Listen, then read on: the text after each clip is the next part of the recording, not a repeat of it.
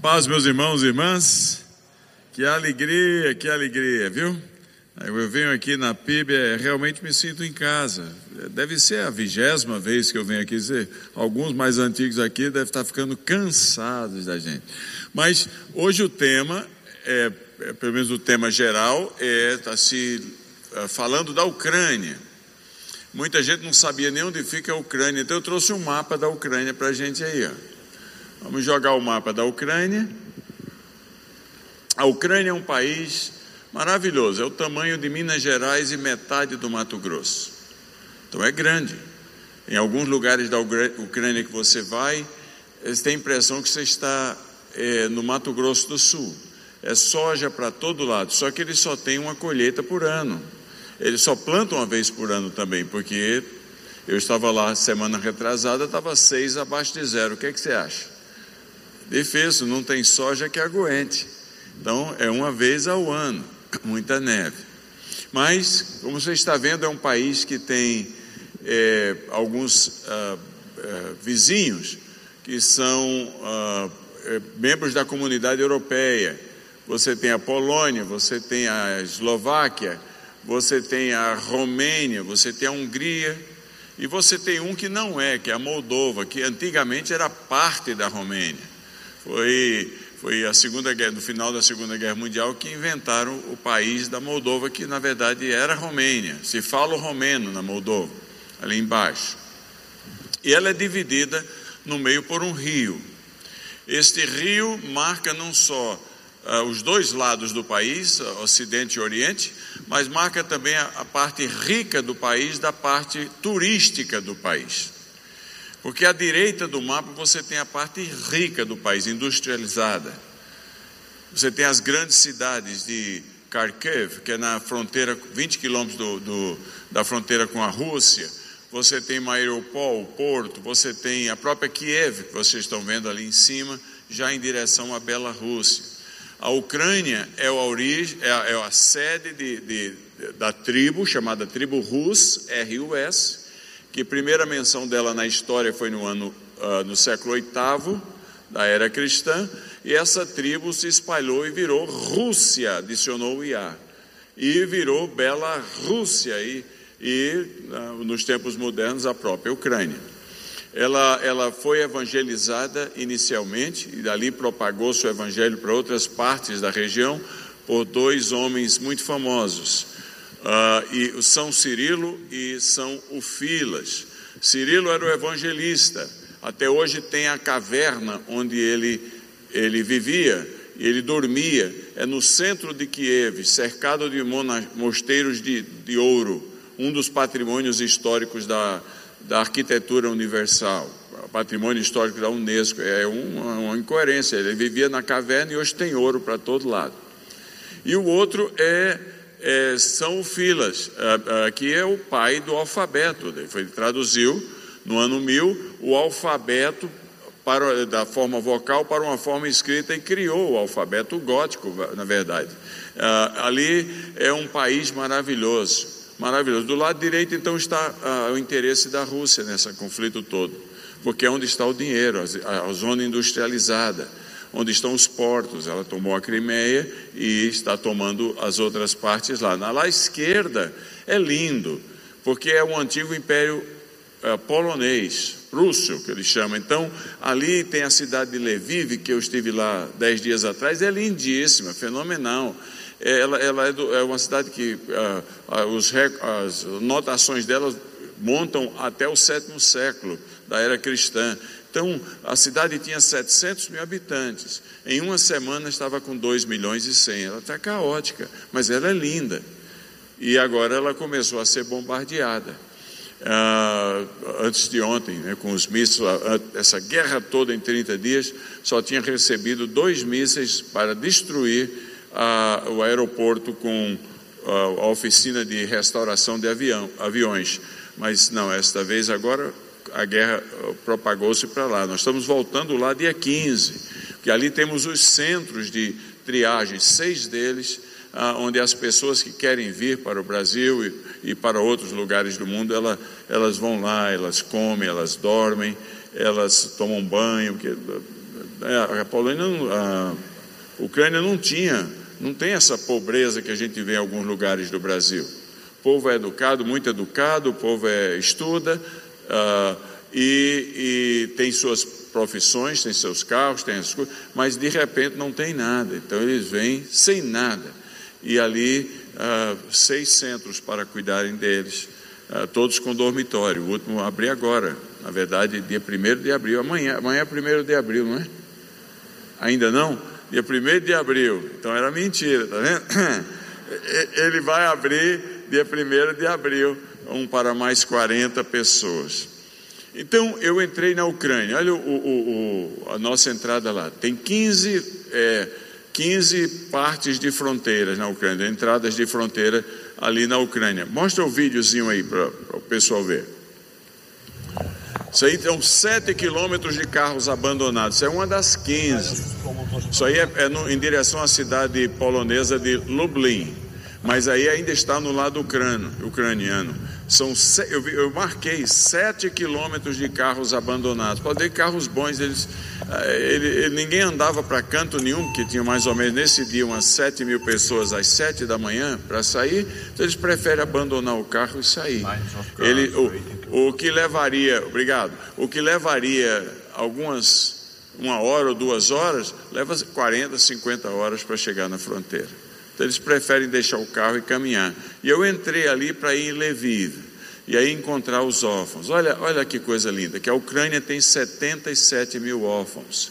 73 mil vivem debaixo da proteção de pais temporários, o foster parents, até os 16 anos de idade. Mas 4 mil não. 4 mil vivem em orfanatos, metade deles tem problemas de deficiência motora, mental. Como, ah, e nós estávamos lá, e essa, quando a guerra começou, um dos locais onde, onde a, a bomba alcançou em primeiro lugar foi um orfanato. Coisa triste. Então, a, o governo da Ucrânia, ele, a, o, o, ministro da família é da rede, o Nikolai Kuleba, um grande amigo, um homem de Deus, membros da Assembleia de Deus. E ele, então, começou a receber pedidos das organizações internacionais se podiam levar algumas crianças para protegê-las. E, e, o governo da Ucrânia permitiu. Só que entre as boas organizações vieram as ruins. E em dois dias mataram vinte, e poucas crianças e cortaram em pedaços para vender as partes para transplante, uma coisa horrível, miserável. Olha que nível chega a degradação do ser humano. Crianças que já são deficientes, vai mostrando as outras duas fotos lá. Eh, das crianças que já têm problemas, já nasceram eh, numa infelicidade de não terem pais. Tem, algumas têm problemas eh, de deficiência, mas ela tem as partes. E aí, ainda por cima, esses infelizes matarem as crianças e cortarem os, em pedaços para venderem o, o, o, coração, venderem os joelhos, venderem os olhos, venderem as, a, o rim para transplante de filhos de famílias que podem pagar. Crueldade, crueldade. Então, nós chegamos, ouvindo isso aí, eu estava lendo, eu preciso ir lá, preciso ir lá. E fui em nome da rede. E ali, pela graça de Deus, trouxemos, eh, ajudamos ao Nicolai, Nicolai com duzentos e poucos mil dólares. Um milagre de Deus, um milagre. Para alugar quatro trens e tirar duas mil crianças para a segurança. Então, eu vou para a Polônia, coisa linda, coisa linda. Mas é tão traumatizante que depois, uh, põe a terceira foto, a menininha lá, ela não desgrudava de mim. Não, não, a, a da criança, a terceira foto, por favor. A outra, mais uma, tem mais um aí, a criança. E se não tiver, tá bom. Esse aí é o pastor da Gateway, Kevin Grove. Estava lá comigo, um dos pastores centrais da Gateway.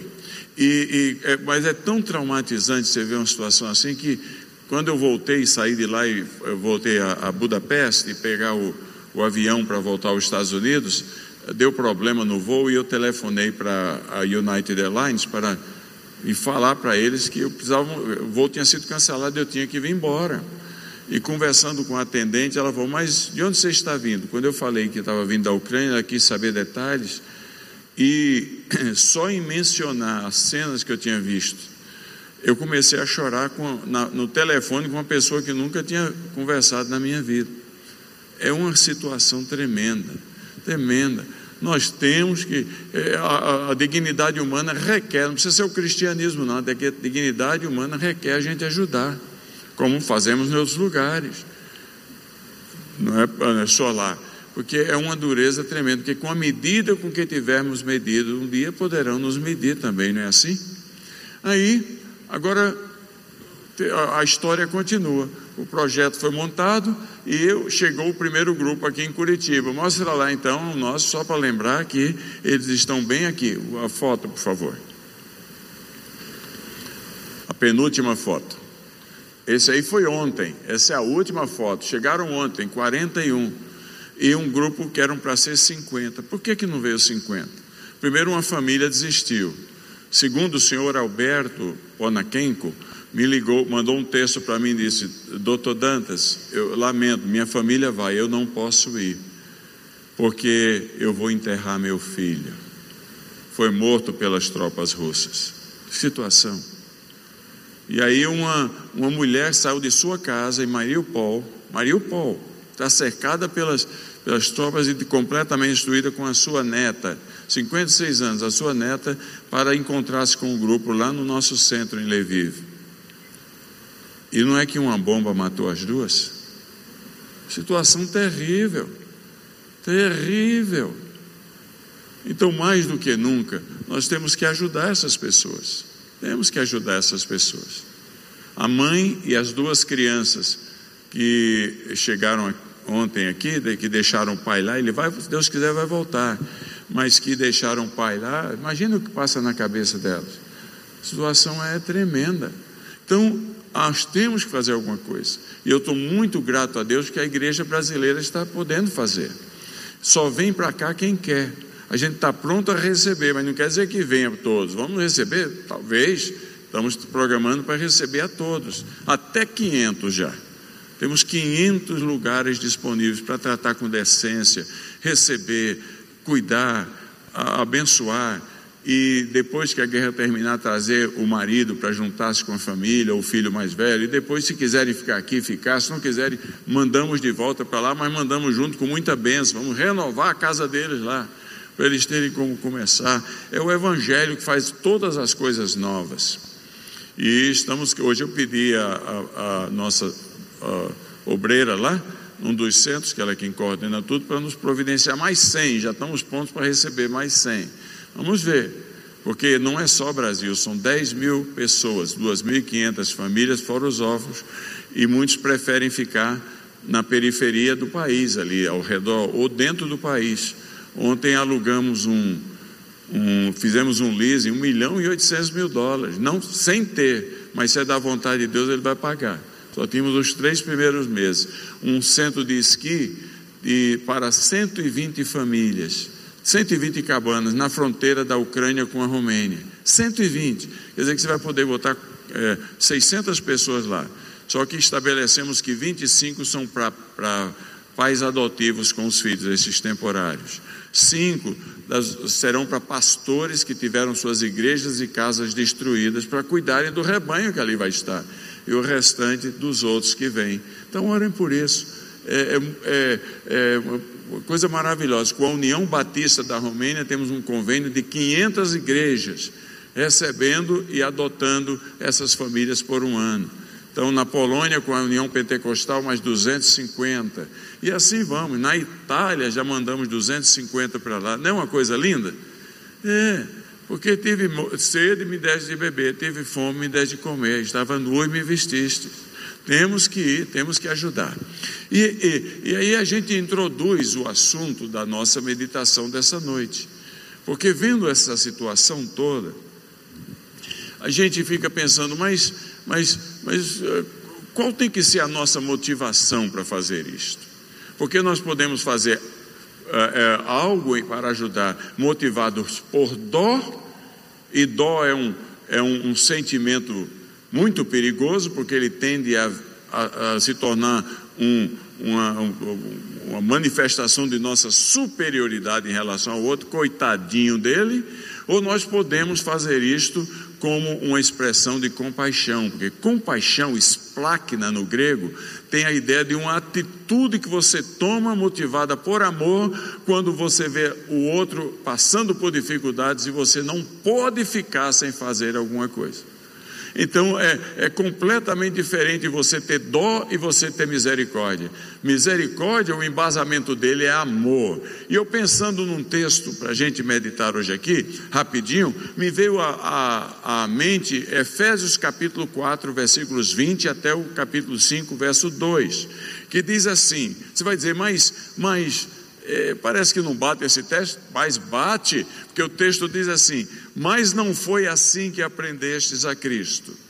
Não andeis como gentios, despojem-se do velho homem e vistam-se do novo homem. Por isso, deixando a mentira, fale cada um a verdade com o seu próximo, porque somos membros uns dos outros. Irai-vos e não pequeis. Não se ponha o sol sobre a vossa ira, nem deis lugar ao diabo. Aquele que furtava, não furte mais. Antes trabalhe, fazendo com as próprias mãos o que é bom, para que tenha com que acudir ao necessitado. Não saia da vossa boca nenhuma palavra torpe, e sim unicamente a que for boa para a edificação, conforme a necessidade, e assim transmita graça aos que ouvem. E não entristeçais o Espírito de Deus, no qual fostes selados para o dia da redenção. Longe de vós toda amargura, cólera, ira, gritaria, blasfêmias, e bem assim toda malícia. Antes, sede uns para com os outros benignos, compassivos, perdoando-vos uns aos outros, como também Deus em Cristo vos perdoou. Sede, pois, imitadores de Deus como filhos amados, e andai em amor, como também Cristo nos amou e se entregou a si mesmo por nós, como oferta e sacrifício a Deus em aroma suave. Amém. Veja bem, esse texto é um texto muito próprio para discípulos, porque é um texto do discipulado. Ele tem duas ah, características: ele tem os verbos em relação a Cristo são todos no passado, e os verbos em relação a nós são todos no presente. Muito importante, muito importante isso aí. De Cristo, o texto diz: Como aprendestes de Cristo? Aprendestes. Como também Deus em Cristo vos perdoou. Como Cristo nos amou e se entregou por nós. É um texto que fala de duas obras muito claras. Nós, ele fala: amem um ao outro, cuidem um do outro, abençoem um ao outro, não falem mentira um para o outro. É, é, é, esse texto é muito interessante, porque por um lado mostra o que Cristo fez por nós, por outro mostra o que nós devemos fazer em nome de Cristo. Então é um texto do, do discipulado, o que Cristo fez por nós é a obra terminada de Cristo. Ele nos perdoou, ele nos salvou, ele nos amou, ele se entregou por nós. Por mais que nós queiramos, não conseguimos adicionar nada, nada, uma vírgula ao que Jesus fez por nós. Tudo pago, tudo telestetai, tudo consumado, tudo que diz respeito à possibilidade nossa de salvação foi feito por Jesus. Ele se tornou a possibilidade e a certeza. Ninguém adiciona nada, nem mesmo o Henrique que está aqui pelo Paraná de vez em quando. Aquele louco, nem ninguém, ninguém, ninguém. Nada que possamos fazer pode adicionar nada ao que Cristo fez por completo. Não é maravilhoso? Tudo está consumado, tudo que tinha que acontecer, o plerol, no grego, a gota final no cálice da salvação, transbordou ali quando ele na cruz do Calvário morreu por nós. Mas agora, e nós? que podemos fazer? E o texto, de uma maneira muito clara, nos fala que o que nós podemos fazer, como nova criação de Deus, sempre tem que ver, tem a ver em relação a outras pessoas. Se você observar o texto aqui, os verbos são no presente e tem tudo a ver com o outro. O cristianismo, presta atenção nisso: o cristianismo é a única religião no mundo onde o segredo e, e, e a relação do meu sucesso na minha vida em caminhada espiritual só tem sentido se quem caminhar com a gente melhorar. Nós somos a única religião no mundo onde a gente marca se a gente é um bom discípulo, se quem caminhar com a gente melhorar. Essa é a missão, essa é, é por isso que nós estamos envolvidos na, na, na, nessas coisas todas no mundo inteiro. É porque aonde existir a sua influência cada um de nós temos que deixar a mentira e falar a verdade com o próximo, somos membros uns dos outros. Aonde havia desonestidade, não, não, não, que não haja mais, trabalhe para que tenha com que acudir ao necessitado. Está notando a dinâmica? O Jesus, a obra de Cristo está completa, a nossa é a nossa missão, a missão de sal, luz, abençoador no mundo. Essa, essa Jesus só começou a fazer e a ensinar. Agora, a grande dificuldade é a gente entender que esta obra que eu e você uh, temos a fazer, que na verdade é, é, uma obra missionária, a obra de fazer discípulos, de influenciar outros com a verdade da vida, com o verbo da vida, com a luz da vida, com o pão da vida, com a água da vida. É essa obra que a gente tem que fazer e é nosso privilégio fazer, ela tem que estar embasada na a, a coisa mais revolucionária que Jesus nos deixou, que é o amor. É o amor, o amor que se torna o fundamento da nossa casa missionária. A casa missionária do cristão tem, tem três partes: tem o fundamento, que é a presença nossa amorosa em Cristo com os outros, tem as paredes, que é a proclamação, e tem o telhado, que é a persuasão, o conquistar a pessoa, trazer para a primeira igreja batista, aqui se aloca, batiza, faz sua profissão de fé, mas tudo começa na base, tudo começa na motivação, e a motivação é o amor. Jesus diz assim: Como eu vos amei, amai-vos também uns aos outros. João 13, 34. E ele diz: Nisto conhecereis que sois os meus discípulos, se vos amardes uns aos outros. Veja bem, a tarefa missionária sua e minha, porque não tem jeito a gente ser um discípulo de Cristo e não ser um missionário continuador da obra que Jesus começou a fazer e ensinar. Essa é a missão da igreja. Tem uns que continuam a obra que Jesus começou a fazer e ensinar, que é a obra de fazer discípulos, indo para outros países, mas tem um que é no escritório onde você trabalha na família onde você está. É, essa é a nossa chamada, a nossa missão. Não tem jeito. Veja bem, a tarefa é, missionária nossa de fazer outros discípulos é um privilégio e é uma responsabilidade que todos nós crentes temos. Na verdade, é o nosso direito adquirido, porque teve, tiveram uns anjos, arcanjos, arcanjos e anjos, diz 1 Pedro, que chegaram para Deus e falaram: como é que pode? Olha o Elias lá, Elias é um, um fracasso.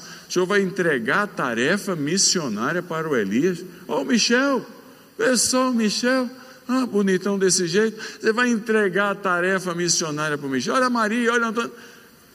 Nós é que temos que fazer, disseram os anjos a Deus. Deus falou: não, vocês não. Esse direito eu estou dando, e esse privilégio eu estou dando aos crentes da primeira igreja batista de Curitiba. É seu dado por Deus, é um direito que você tem de continuar a obra que Jesus começou a fazer ensinar.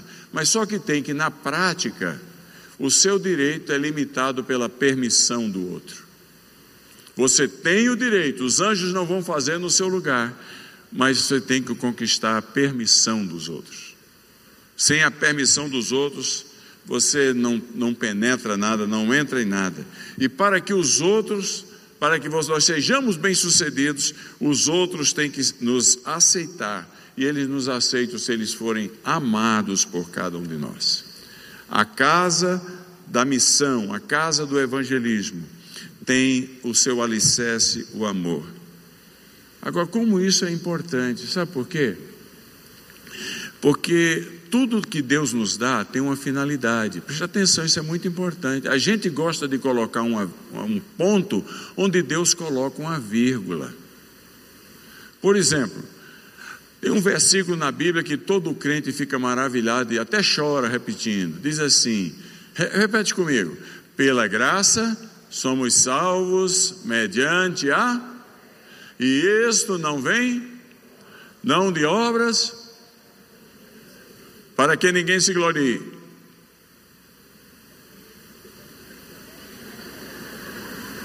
Por que, é que você pôs um ponto onde Deus pôs uma vírgula? É porque a gente só gosta do bom, bom, do bem bom, do que é do Deus me dá. Nós somos o famoso quero quero. Parecemos aquele passarinho quero quero, quero quero, quero quero e esquece que é uma vírgula. Veja lá, pela graça somos salvos por meio da fé. Isto não vem de vós, é dom de Deus, não de obras para que ninguém se glorie, pois somos. Pois, portanto, propósito, somos feituras dele, criados em Cristo Jesus para as boas obras, as quais Deus de antemão preparou para que andássemos nela. Então Deus nos dá para um propósito, para que a gente continue a obra que ele nos comissionou a fazer. E esta obra é uma obra marcada pelo amor, manifestada em boas obras para a glória de Deus. Na verdade, tem outro texto na Bíblia que diz assim, 1 Pedro capítulo 2, versículo 9: Vós, porém, sois raça o quê? Santa. Na, não, nação santa, raça eleita. E aí vai, o que mais diz lá? Povo de quê? Propriedade exclusiva de Deus. A gente põe uma um ponto onde Deus pôs uma vírgula. E a gente fica, puxa, eu sou tudo isso. Deus é bom para mim, né? E cantamos aquela coisa toda. Mas é uma vírgula que aparece lá. Porque o texto diz: Vós, porém, sois raça eleita. Versículo 9. 2 Pedro, 1 Pedro 2, 9. Nação santa, povo de propriedade exclusiva de Deus, vírgula, não é ponto, a fim de proclamardes as virtudes daquele que vos chamou das trevas para a sua maravilhosa luz. Está seguindo comigo? Tudo o que somos, que Deus nos dá, no passado Ele nos deu, Ele nos salvou, tem o propósito de como utilizar para o benefício dos outros, para a glória de Deus. Há um texto lindíssimo em Tito, capítulo 2, versículos 3 a 15, 13 a 15, que diz: Nós aguardamos a bendita esperança do Senhor Jesus, o qual se deu a, a si mesmo por nós, para nos remir de toda iniquidade e purificar para si um povo especial, zeloso das boas obras. Então é o amor, sem ser o cantor de música sertaneja, é o amor é o amor, é a base de tudo. Quando Tertuliano escreveu sua famosa apologia, lá na Tunísia, em, Cartago, em 160, quando morreu o, o, o imperador chamado Teotônio Pio e entrou no lugar dele Marco Aurélio, ele escreveu a apologia cristã e ele disse o seguinte: os pagãos se admiram de ver como os cristãos se tratam e zelam uns pelos outros e exclamam entre si: Vede como eles se amam. Não é bonito isso aí? Então, irmãos, irmãs, preste atenção, muito importante. A gente está orando pela Ucrânia, a gente está ajudando a Ucrânia, mas a gente tem que perguntar: na minha casa missionária, na minha casa evangelística, o que é que eu estou construindo como fundamento? Como está sendo a minha presença? A pergunta mais importante que a gente tem que fazer em, tempos em tempos é, não é tanto o quantos eu conquistei para Cristo, mas é quantos eu ajudei em nome de Cristo. Quantos eu ajudei em nome de Cristo? Porque o amor cobre multidão de, de transgressões, diz a Bíblia. Olhe, Nesse tempo de vírus, eu viajo, esses últimos 120 dias eu fui para 37 países. É um negócio, o um negócio é uma coisa impressionante. Eu fui viagem pelo Oriente Médio, Europa, uh, América Latina, rodando, encontrando a igreja, a igreja é lindíssima. É maravilhoso ver o que Deus está fazendo nesse período de pós-pandemia. Mas ao mesmo tempo a gente vê que ainda há muito medo. Eu quase levei um morro de uma, uma mulher na TAP porque eu falei com ela sem máscara. E ela tinha mais um vidro na frente dela. Eu falei, pô, é, é, é, é, mágica a minha voz? Tem um vidro e ainda vai alcançar você? Mas ela perdeu uma paciência comigo. Meu Deus, é medo. A, a gente viaja ainda, agora está melhorando, mas viajava até uma, duas semanas atrás nesses aviões. Criança não chora, cachorro não late, ninguém vai fazer xixi. É um negócio terrível, é um medo miserável. Eu, eu peguei um, um elevador lá no Cairo, estava hospedado num hotel chamado Semiramis, no, na beira do, do, Nilo, 21 andares. Eu fiquei no vigésimo, vigésimo andar. Eu nunca tive num hotel com um elevador com um espaço tão grande, parece elevador de hospital. São dois, assim, de cada lado. E eu estava lá para ir tomar café no térreo, 20 andares. E aí eu aperto lá para o elevador vir, quando eu abre a porta do elevador, tinha um homem dentro do elevador, de máscara. E eu fui entrando naturalmente. Aquele negócio de quatro metros de comprimento, ele olhou e falou: está lotado. ah. Situação tremenda. O povo não está fácil, né? E além do mais, parece que, que uh, a lei da vantagem, de tirar vantagem em tudo. Veja o que está acontecendo com essas crianças mortas e, e, a exploração que a gente vê cada vez mais adamante aí no mundo. É uma situação tremenda. Uh, não é fácil cada um buscando o seu próprio interesse. O, o, o, numa escola de, de elementar, de ensino elementar, tinha um menino que chamava-se Joãozinho. Terceiro ano. E era um, olha, pensa no menino que dava trabalho. E a professora falou assim: amanhã só dou presença em quem responder a chamada com a frase bonita. O Joãozinho entrou em pânico. Que, é que eu vou falar? O que, é que eu vou falar? Chegou em casa, o pai notou que tinha alguma coisa errada com ele, falou: Joãozinho, o que é que houve? Ah, pai, ah, pai, a tia falou que amanhã só dá presença quem responder com a chave, uma, uma, frase bonita, eu não sei nenhuma. O pai deu uma risada, falou: Meu filho está resolvido, Joãozinho. Como, pai? Quando ela perguntar, Joãozinho, você diz, chamar Joãozinho, você diz: É melhor dar do que receber. E o Joãozinho ficou todo feliz, e aquele negócio todo, e aquela coisa, passou a noite inteira acordado, é melhor dar do que receber, é melhor dar do que receber. Tomou o café da manhã, é melhor dar do que receber. Não vi a hora, ele era número 21. E a outra lá falava, ele termina logo, é melhor dar do que receber. Finalmente chegou a vez dele, Joãozinho, ele falou, é melhor dar do que receber. A professora não esperava aquilo do Joãozinho, parou tudo e falou: Como, Joãozinho? Que frase linda! Quem lhe ensinou? Ele todo orgulhoso falou: Meu pai.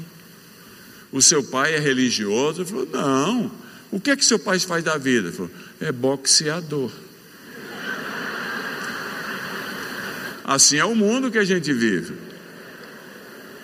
Até quando usa a palavra correta, usa no sentido errado. Então o que é que a gente precisa? A gente precisa construir a nossa casa da missão no alicerce certo, que é o amor. Quando Pedro trai Jesus em, traiu Jesus em João 21, ninguém dormiu ainda não? Quando Pedro traiu Jesus em, em, em João 21, 20, no capítulo 21, Jesus encontra-se com ele. E Pedro veio nadando 50 metros, ele era bom, ele chegou antes dos outros que vinham no barquinho para encontrar Jesus, encontrou Jesus já com peixe pronto. Foi um milagre um fogo, aquele fogão que Jesus usou ali, em 50 metros tinha peixe, e o texto não diz que o texto só diz que não havia peixe nenhum, Jesus fabricou um ali, pronto. E ele senta lá, e ele já todo entusiasmado, Jesus só pergunta uma coisa para ele: Pedro, tu me amas? Pedro, tu me amas? E Pedro responde: Tu sabes que eu te amo. Jesus tem que fazer a pergunta três vezes, para que Jesus possa reafirmar com ele que agora ele pode abençoar outras pessoas. Jesus estava deixando claro que na, na organização divina das prioridades, o amor tem prioridade sobre a produção. A paixão vale mais do que a produção. Vale mais do que a produção. Pedro, tu me amas, amo, amo, Amo. Então, agora que se reafirmou, Pedro, agora começa a produzir, vai fazer discípulo, vai, mas vai na base certa, vai na base certa, dando a Deus toda a glória, em reconhecimento, porque Ele nos amou primeiro, porque Ele nos amou primeiro. Deus não precisa de é, é, competidores, Deus precisa de cooperadores. Deus precisa de cooperadores. O, o João MacArthur foi, que é conhecido meu pastor nos Estados Unidos, da Grace Community Church, uma grande igreja, foi entrevistado por um repórter que perguntou para ele se ele queria ser pastor do mundo inteiro. E se eu tivesse no lugar dele, eu pulava e dizia, claro. Ele falou, não. E o repórter perguntou, surpreso, por que, é que você não quer ser pastor do mundo inteiro? Falou, primeiro porque crente dá muito trabalho. Eu já estou até por aqui. Segundo, uma coisa, falando sério, é porque a posição não está disponível, ela já está ocupada.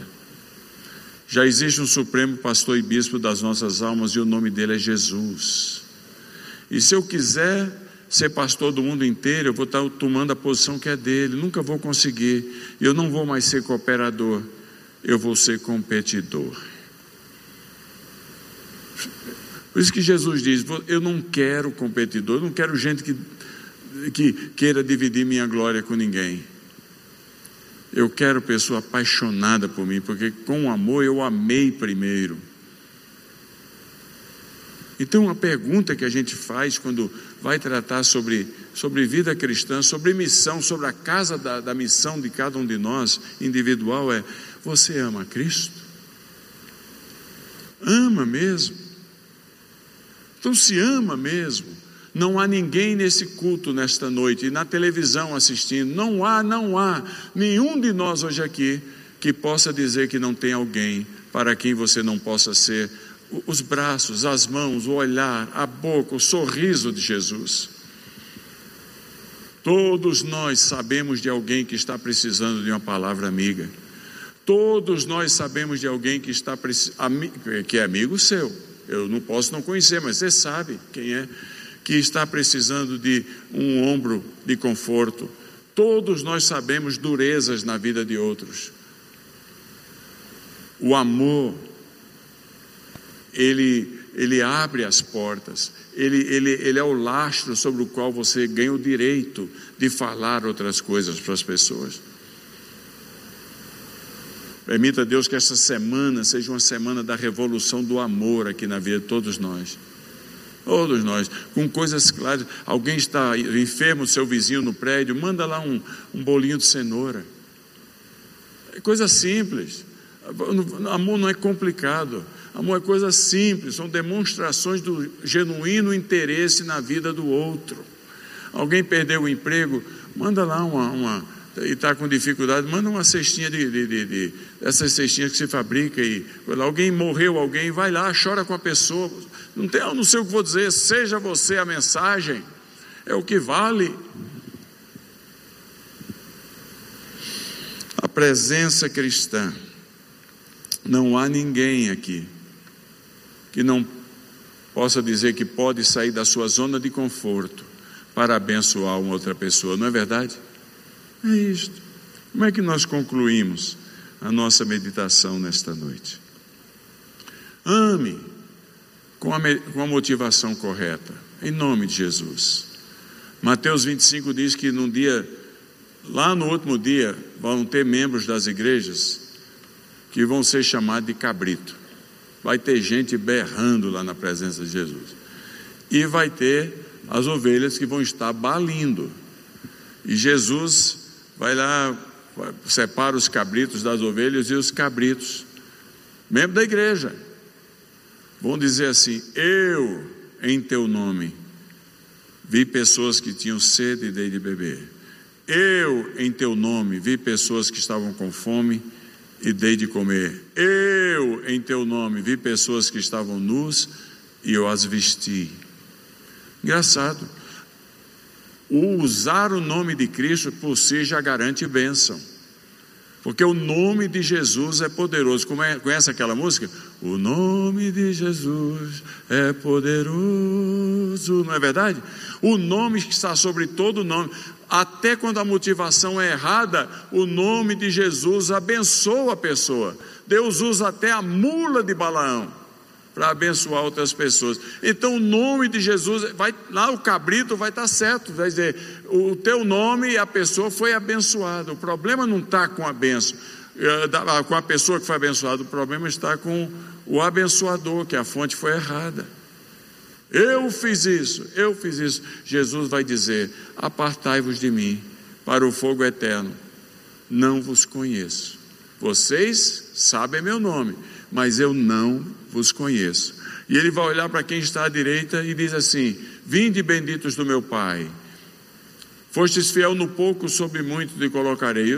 E as ovelhas estão tomando. Que conversa é essa? Não estou sabendo. Porque eu tive fome Agora o eu está sendo usado por ele. Está vendo o jogo de pronomes aí? Eu tive fome. Quem era o eu? Era Jesus que tinha fome? Não, era quem a gente ajudou e ganhou o direito de abençoar. Eu tive fome, me deste comer. Eu tive sede. Ele toma o lugar do sofrido, do necessitado, do abatido, do que está passando por dor. Eu estava nu e me vestiste. Eu estava preso e me visitaste. E aí a ovelha diz: Mas peraí, quando foi que fizemos isso? Vê lá no texto. Porque quando a motivação é o amor a Cristo, é o que vale. As outras coisas são consequências, você esquece. Porque, porque o amor a Cristo está acima de todas as coisas. Quem vai lembrar que você fez isso aí é Ele, não é você, nem eu. Então tem a motivação certa. Mas João 13,1 diz que Ele nos amou até o fim vai até o fim amando as pessoas. Sabe, meus irmãos e irmãs, já tocou aí dizendo que eu já passei demais. O, o, eu estava na Síria e estava lá as mulheres que vocês ajudam aqui, que os maridos tiveram cabeça cortada e estávamos começando o projeto com elas. Cem delas estavam lá. Presta atenção, foi uma das experiências mais fenomenais da minha vida. Elas estavam lá 180 dos filhos dela naquele espaço pequeno, e eu falei: minhas senhoras, vocês já sofreram demais. O Deus da morte massacrou sua vida, matou seus maridos, explodiu suas casas. Se vocês quiserem vir para cá, para aqui, para esse projeto aqui, vocês vão aprender do Deus da vida, Jesus Cristo, que diz que eu sou a ressurreição e a vida. Vocês não precisam vir, mas se quiserem vir, vão aprender dele. Aqui é cristão. De repente, uma gritou: uma barulheira falando algo, comecei a ficar assustado, outra gritou do outro lado, tinha mais de 100 gritando no final. E aquele aí foi ensurdecedor. Eu olhei para o pastor Wally, falei, pastor Wally, o que é que está acontecendo? Vamos cair fora daqui. Ele, ele deu uma risada e falou: Sabe o que é que elas estão dizendo? Eu falei, não, nós queremos Cristo, nós queremos Cristo, nós queremos Cristo. Eu voltei lá agora em outubro todas convertidas, todas convertidas, 180 dos filhos, todos convertidos. O amor de Cristo constrange. Sabe qual foi o resultado? Hassad, o primeiro-ministro, uh, uh, publicou uma carta e colocou sobre a responsabilidade, uh, entregou à igreja, dizendo assim: aonde o Global Kingdom Partnerships Network quiser trabalhar na Síria, estão autorizados. Olha, abençoado. Sabe por quê? Porque o amor de Cristo é a resposta para todas as coisas.